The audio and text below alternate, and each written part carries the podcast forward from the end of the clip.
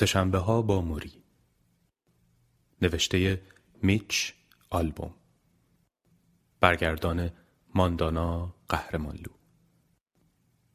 تنظیم نسخه شنیداری کتابخان.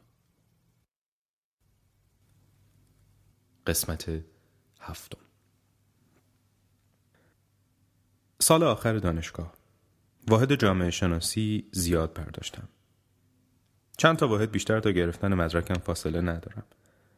موری به من پیشنهاد می‌کنه روی پایانامم طوری کار کنم که درجه ممتاز بگیرم. من؟ آخه اصلا در مورد چی بنویسم؟ ببین به چی علاقه داری؟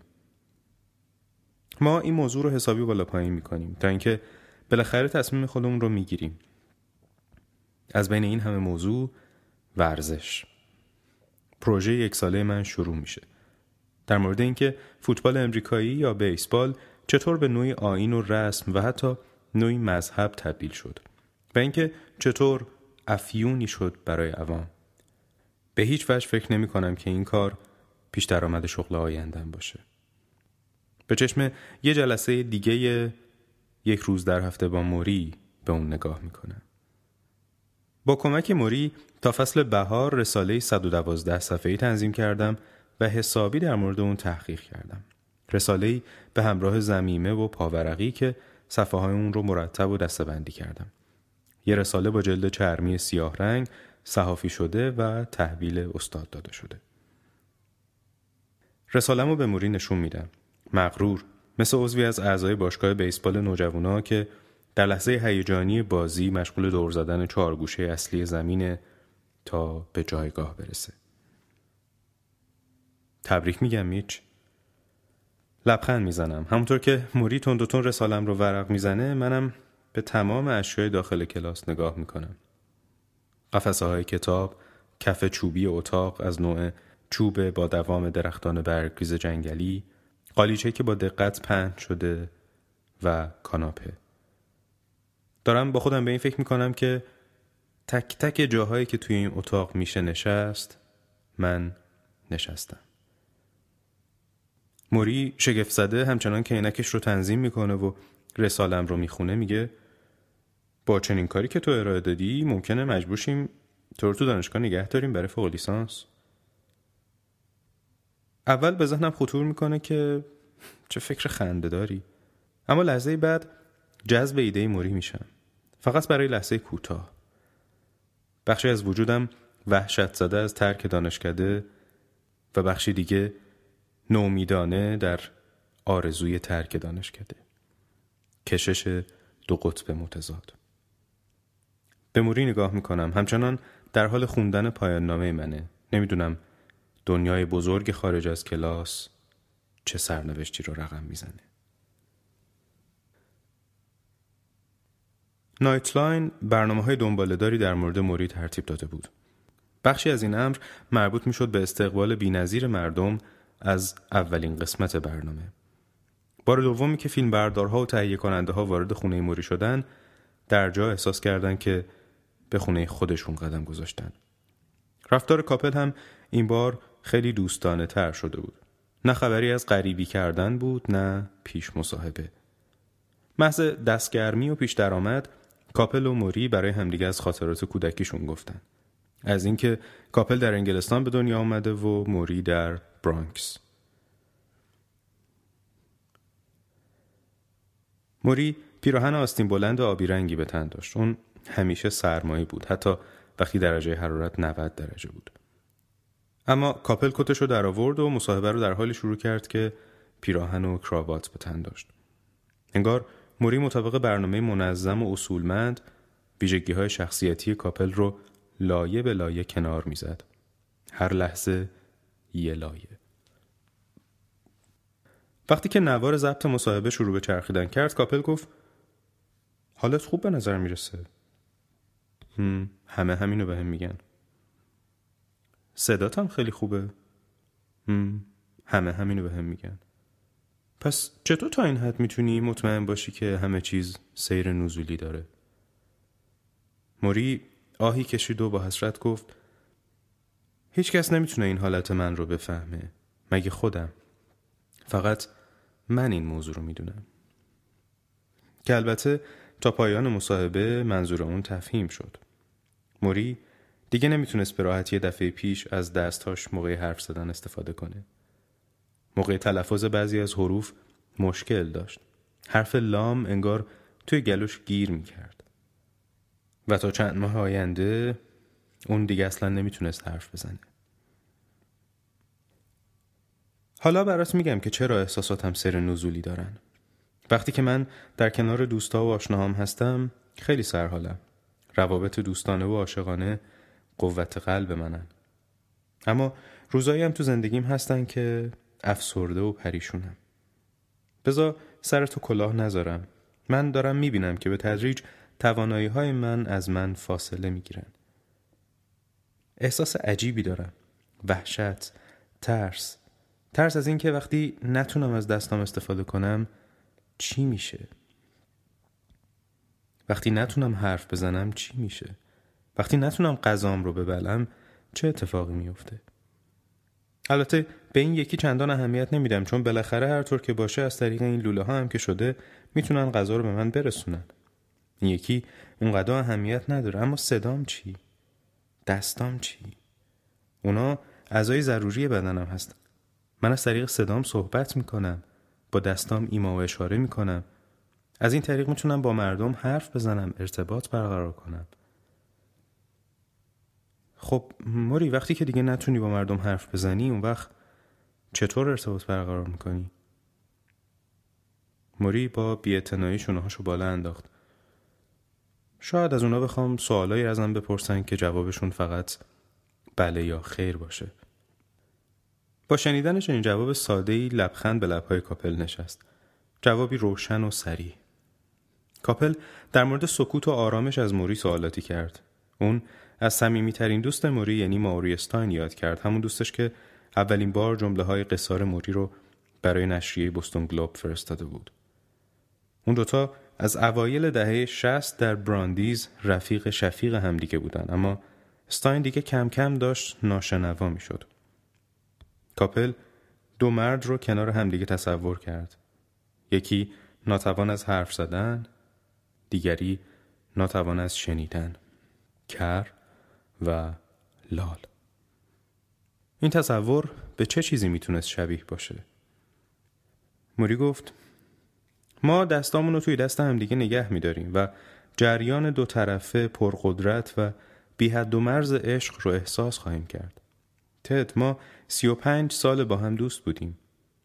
برای احساس عشق نیازی به حرف زدن یا شنیدن نیست. پیش از اتمام برنامه موری یکی از نامه های دریافتی رو برای کاپل خوند. به محض اینکه اولین قسمت برنامه روی آنتن رفته بود، سیل نامه ها به سوی موری سرازیر شده بود. نامه که موری می‌خواست بخونه نامه بود منحصر به فرد از طرف معلم مدرسه در پنسیلوانیا. اون خانم آموزگار کلاس خاصی رو اداره می‌کرد متشکل از نه کودک. کودکانی که تک تک اونها به علت مرگ پدر یا مادر خودشون آسیب دیده بودن. موری در حالی که عینکش رو با دست روی بینی و پشت گردنش تنظیم می‌کرد انگار که میترسید بیفته. به کاپل گفت و حالا جوابی که من برای اون فرستادم. باربارای عزیز نامه تکون دهندت رو خوندم. من اهمیت کاری رو که تو داری انجام میدی می‌فهمم.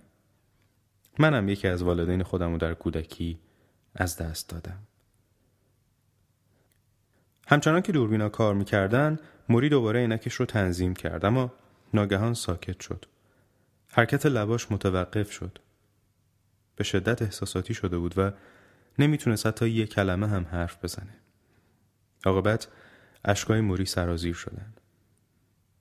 من فقط یه بچه بودم که مادرم رو از دست دادم. ضربه بزرگی بود. ضربه معیوس کننده ای بود.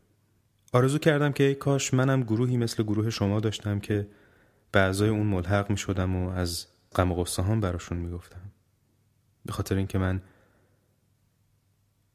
موری دیگه به سختی می‌تونه حرف بزنه و مدام کلامش قطع می‌شد. به خاطر اینکه من خیلی تنها و بیکس بودم. کاپل به موری گفت موری مادر تو هفتاد سال پیش از دنیا رفته این موضوع مال هفتاد سال پیشه اما تو هنوز غمگینی درد و رنج تو بابت اون قضیه تموم نشده چرا؟ موری زیر لب تایید کرد. بله بله. درست زدی به هدف. موری هشت سال بیشتر نداشت که تلگرافی از بیمارستان به دستش می‌رسه. از اونجایی که پدرش مهاجری روسی سواد خوندن زبان انگلیسی رو نداشت ناچارن موری تلگراف رو خوند. اون خبر مرگ مادرش رو خوند. درست مثل دانش آموزی در کلاس موری شروع کرد. متاسفیم که باید این خبر را به شما بدهیم صبح روز مراسم خاکسپاری اقوام و خیشان موری از پله های مجتمع آپارتمانی ساختمانی با حداقل امکانات پایین اومدن. مجتمعی که در محله فقیرنشین بخش کم ارتفاع شرقی منحتن قرار داشت. مردها کت و شلوار مشکی پوشیده بودند، زنها هم تور سیاه روی صورت داشتند. همکلاسی های همسایه موری می‌خواستند به مدرسه برن. وقتی که اونا از مقابل موری رد می‌شدن، موری نگاهش رو پایین انداخت. خجالت می‌کشید که همکلاسیاش اون رو در این وضعیت ببینن. یکی از خاله های موری زنی بسیار چاق محکم اون رو در آغوش گرفت و با صدای بلند گریه کرد. مریم ناگهان بغزش ترکید و شروع کرد به گریه کردن. تمام همکلاسیاش فرار کردند. در گورستان مردها با بیل روی قبر مادر موری خاک ریختند و او به این صحنه خیره شده بود. سعی کرد لحظات عاشقانه و لطیفی رو به خاطر بیاره که وقتی مادرش زنده بود با همدیگه سهیم شده بودند. مادر موری تو مغازه شیرنی فروشی کار می‌کرد تا این اواخر که بیمار شد. بعد از اون مجبور شد یا دراز بکشه یا کنار پنجره بشینه. لاغر و ضعیف شد. گهگاهی بلند بلند فریاد می‌زد و موری رو صدا می‌کرد تا براش دارو بیاره. و موری کوچولو همچنان که تو خیابون با جارو و توپ داشت بازی می‌کرد وانمود می‌کرد که صدای مادرش رو نشنیده. طبق استدلال های کودکانه خودش اعتقاد پیدا کرده بود که بیتوجهی و نادیده گرفتن بیماری می‌تونه باعث بهبود اون بشه. آخه یه بچه کوچولو دیگه چطور می‌تونه با مرگ روبرو بشه و باهاش کنار بیاد؟ پدر موری که همه اون رو چارلی صدا می‌زدن به خاطر فرار از ارتش روسیه به کشور امریکا آمده بود. اون توی کارخونه پوست و خز کار می‌کرد. اما اغلب اوقات بیکار بود. مردی بی سواد که حتی به زحمت می‌تونست انگلیسی صحبت کنه. چارلی در شرایط پایینتر از زیر خط فقر زندگی می‌کرد و گذران زندگی خانواده اون بیشتر از طریق کمک های مردمی میچرخید. آپارتمان اونها جایی تنگ و تاریک و اندوهبار بود که پشت مغازه شیرنی فروشی قرار داشت. اونا اسباب اساسی تجملاتی نداشتن. ماشین هم نداشتن. بعضی وقتها موری و برادر کوچکترش دیوید برای پول درآوردن پله ها و کف ایوون ورودی مجتمع رو میشستن. فقط برای یک سکه پنج سنتی. بعد از فوت مادر اون دو پسر بچه کوچیک اقوام آشناها فکر کردند که بهتر حال و هوای بچه ها عوض بشه. به همین خاطر اونا رو به هتل کوچیکی در جنگل های کانکتیکات فرستادن. به اتاقی که چندین خانواده به صورت گروهی اونجا زندگی می‌کردن و از یه آشپزخونه مشترک استفاده می‌کردن. اونا می‌خواستن روحیه بچه ها عوض بشه. موری و دیوید تا اون لحظه از زندگیشون اونقدر گل و گیاه و درخت ندیده بودن. میدویدن و میدویدن و در مزرعه های سرسبز بازی می‌کردن یک شب بعد از صرف شام اونا دوباره برای پیاده روی از هتل خارج شدن. به محض اینکه پاشون از هتل بیرون گذاشتن هوا بارونی شد. اما اون دو پسر بچه به جای اینکه به داخل هتل برگردن ساعتها روی چمنهای اطراف بالا و پایین پریدن.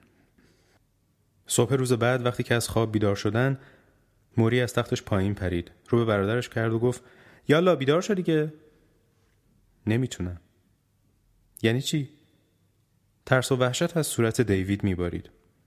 من نمی‌تونم تکون بخورم. دیوید فلج اطفال گرفته بود. صد البته که بارون باعثش نبود اما کودکی به سن و سال موری نمی‌تونست این قضیه رو درک کنه. بنابراین تا مدتهای زیادی اون خودش رو مسئول این قضیه می‌دونست. به همین خاطر صوبا تنهایی می‌رفت کنیسه تا برای مادرش و برای برادرش دعا کنه.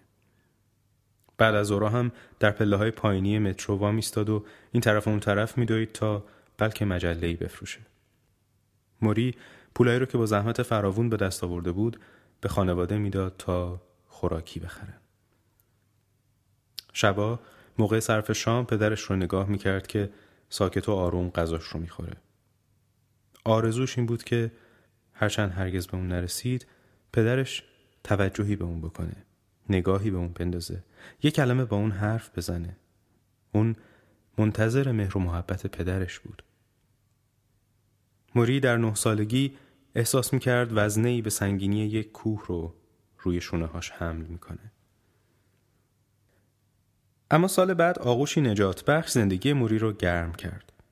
آغوش گرم نامادریش افا زنی کوتاه قد رومانیایی مهاجر رک و راست و صادق و دارای موهای فرفری قهوه‌ای با انرژی دو زن.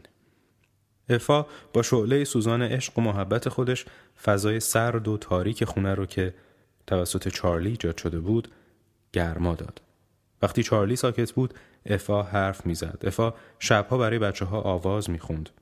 موری عاشق صدای آرامش بخش، کمک های درسی و شخصیت قوی و محکم او بود. وقتی که دیوید از بیمارستان برگشت، همچنان با چوبای زیر بغل مخصوص بیماری فلج اطفال، هر دو پسر بچه با هم روی تخت روانی در آشپزخانه آپارتمان میخوابیدن و افا هم هر شب اونها رو میبوسید و بهشون شب بخیر می‌گفت. موری عمیقا احساس می‌کرد که دوباره صاحب مادر شده. اگرچه که مفری از زیر بار فقر نبود اونها به برانکس نقل مکان کرده بودن و در یک آپارتمان یک خوابه با روکاری از آجر قرمز زندگی می‌کردن. پدر موری حتی از سابق هم کارش کمتر شده بود. بعضی وقتها تنها خوراکی که افا می‌تونست برای شام روی میز بذاره نان بود. دیوید می‌پرسید به غیر از این دیگه چه چیزی داریم؟ و افا جواب می‌داد هیچ چیز.